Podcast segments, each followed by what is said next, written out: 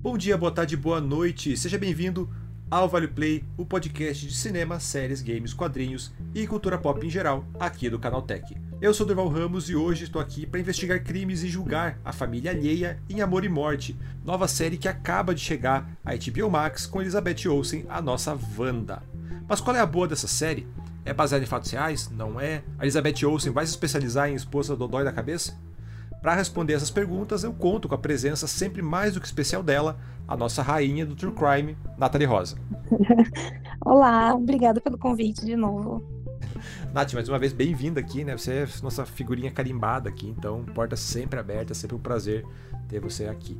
E você também que já assistiu a série, né? E vem agora explicar pra gente se é boa, se não é, e o que mais a gente pode esperar dessa, que é uma das principais apostas é, da HBO Max para 2023. Então, sem mais delongas, é hora de descobrir. Amor e Morte, vale o play? Bem, antes de a gente começar, os avisos mais do que rápidos. Primeiramente, muito obrigado a todo mundo pelo feedback do último episódio.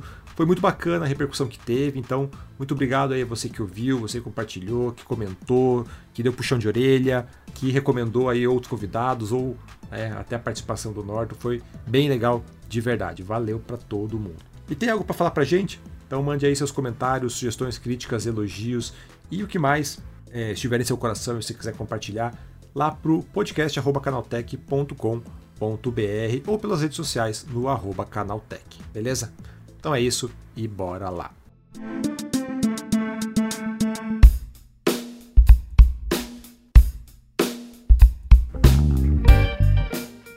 Nath, eu falei na abertura que essa é uma das apostas da HBO Max de 2023, mas em termos também, né? Não, não, acabou não gerando tanto barulho, não causando tanto barulho, pelo menos aqui no Brasil, quanto outras produções aí, o próprio The Last of Us, o Succession. Tem algum hype? Como é que tá isso aí em torno de Amor e Morte? É uma minissérie, né? Então, assim, é... são poucos episódios, então a gente vai ouvir falar dela, tipo, um mêsinho, assim, porque vai sair episódios semanais, né? Mas é uma história já conhecida, é uma série de true crime, é... se chama Amor e Morte. E ela é sobre a Candy Montgomery, que era uma dona de casa dos Estados Unidos.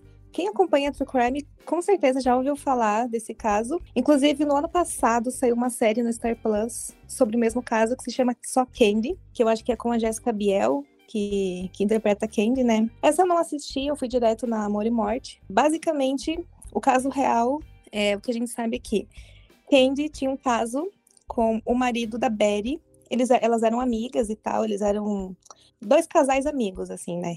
Eles estavam sempre juntos, iam para a igreja juntos, faziam coisas da comunidade ali de onde eles moravam, da escola dos filhos, estavam sempre juntos. E o que aconteceu? A Candy matou a Betty, assim, brutalmente. Foram 41 machadadas.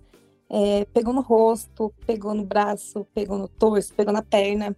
Ela ficou assim, completamente mutilada. E quando você assiste, quando você lê melhor sobre a história, você descobre que ela foi inocentada. Apesar de ter sido um crime muito brutal, ela. Assim, gente, não é spoiler, né? Um caso real aconteceu em 1980, faz bastante tempo.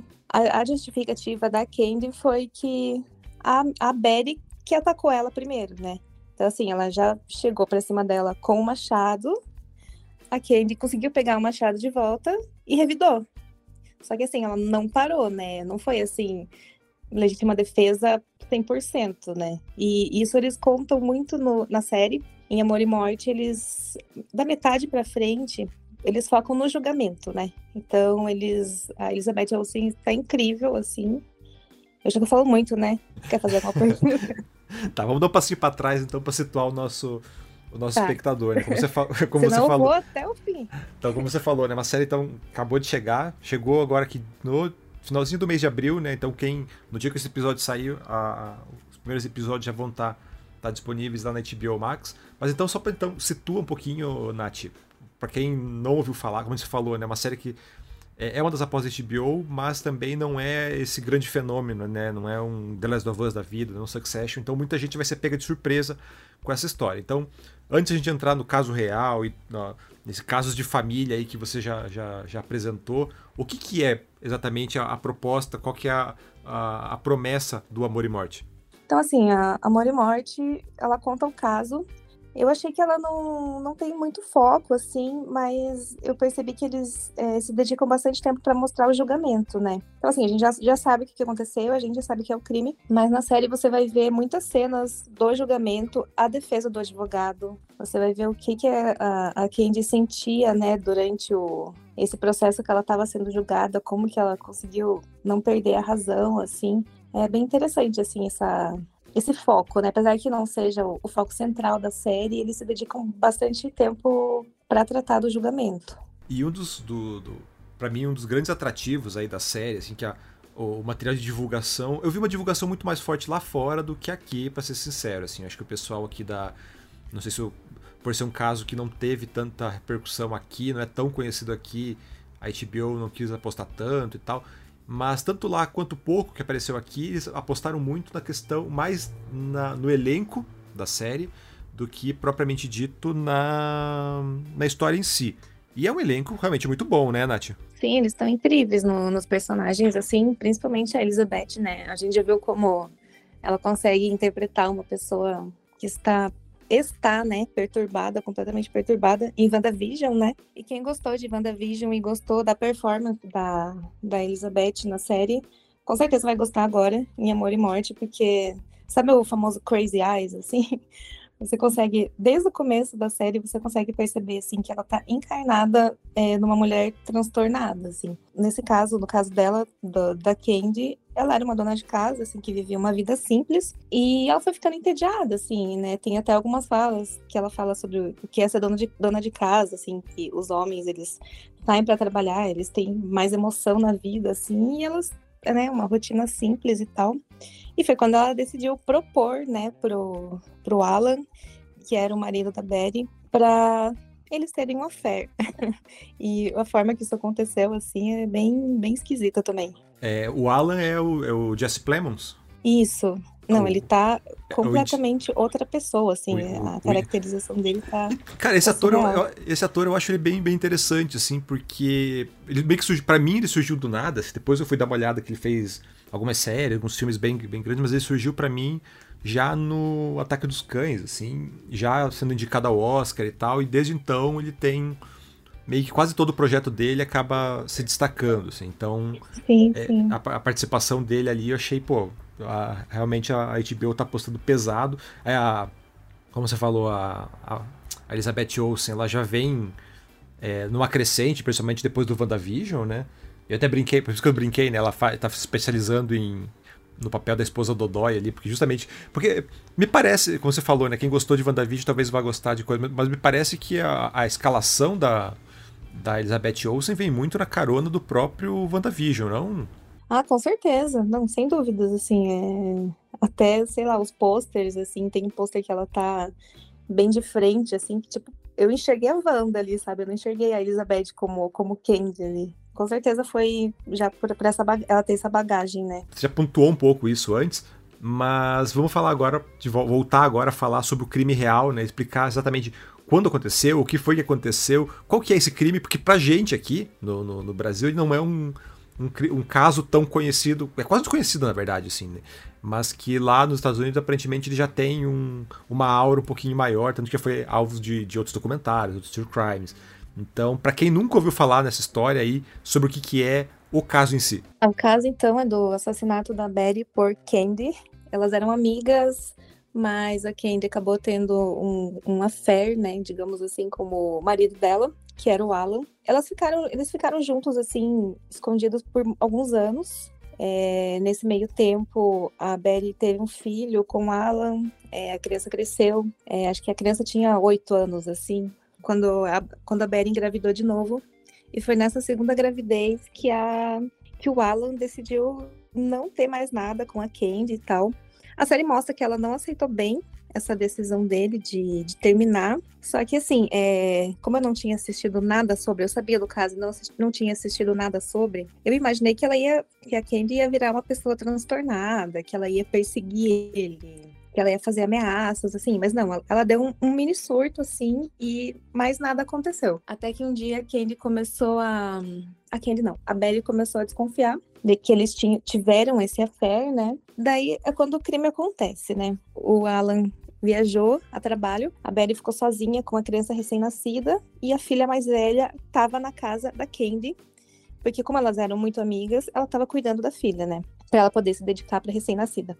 Só que quando a Candy foi na casa da Betty, ela confrontou ela sobre o affair. Candy negou a princípio, assim, é, depois ela acabou confessando, mas falou que já não tinha mais nada, que já acabou, que não significava nada. Mas a Betty pegou o machadinho e foi para cima. E foi quando a Candy conseguiu é, parar, né, o que ela estava fazendo, tomou conta do machado e ela acabou assassinando a Betty. Esse é o caso, essa é a história.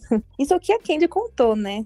E por que ele é um caso tão, não digo emblemático assim, mas acaba virando alvo de documentário, alvo de true crime?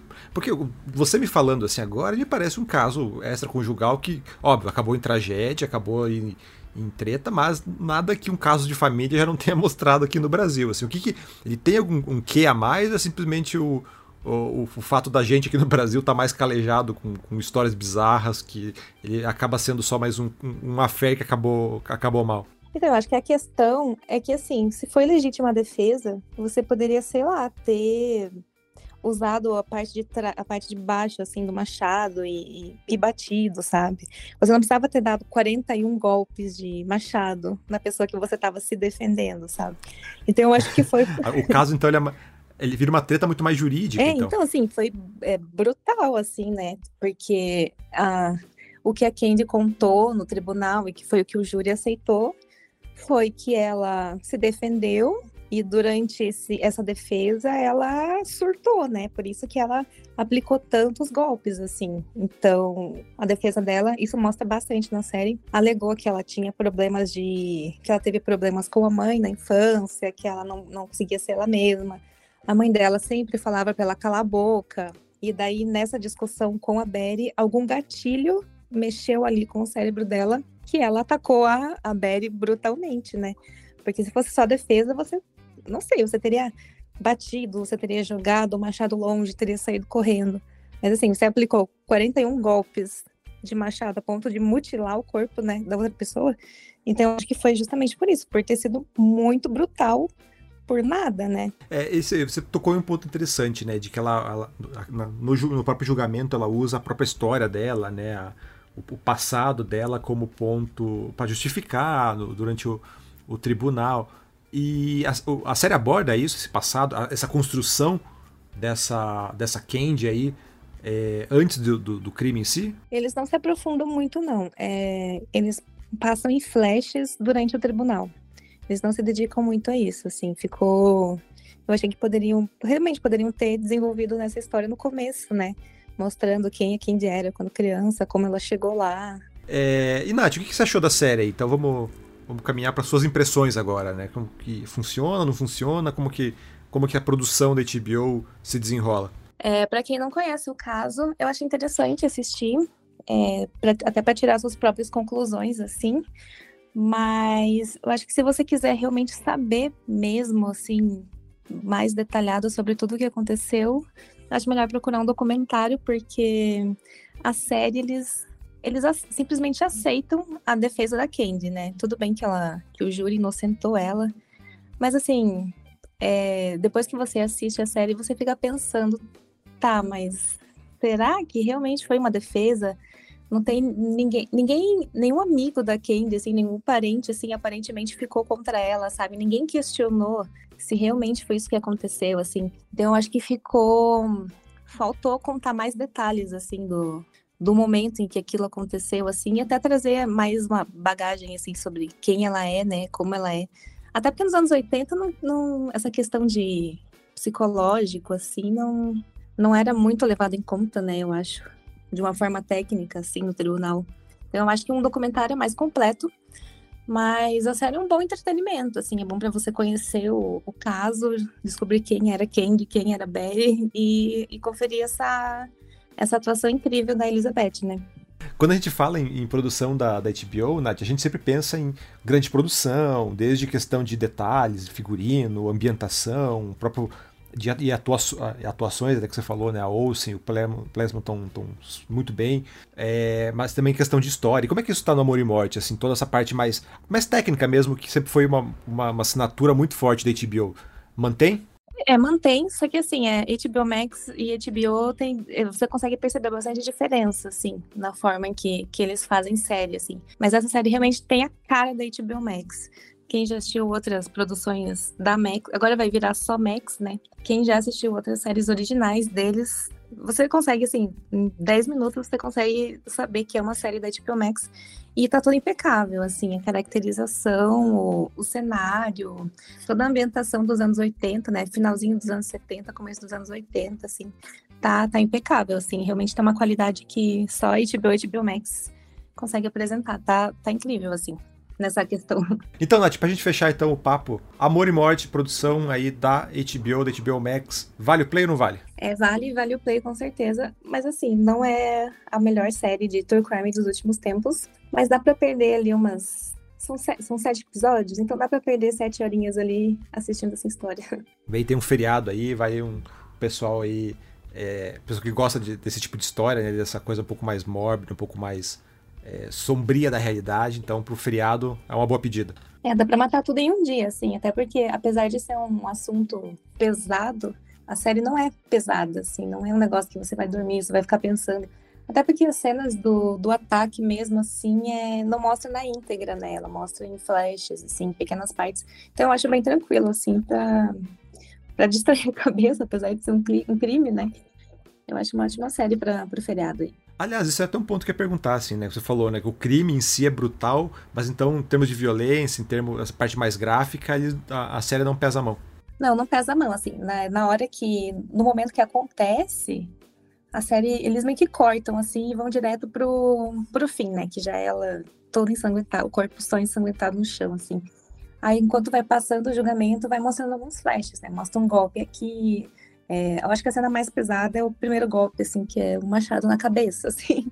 Mas depois é só pequenos flashes, assim, não é uma série intensa que você tem que tampar o olho, que você, sei lá, pausa, vai respirar um pouco. É, eu achei que eles moderaram bastante, assim, tá bem, tá bem ok. Não entra pro gore nem pro sádico, né? Não, não. Bem, então é isso. Esse é o Amor e Morte, produção da HBO Max, chegando aí sete semanas. Episódios semanais, Nath? Episódios semanais. Se eu não me engano, saiu dois ou três episódios agora essa semana. E o restante vai sair nas próximas semanas aí. Então acompanhe aí, embora a Nath tenha dado spoiler, porque né, crime real não é spoiler. É... Exatamente. narração, narração jornalística, então. Mas ainda assim vale pela, pela produção em si.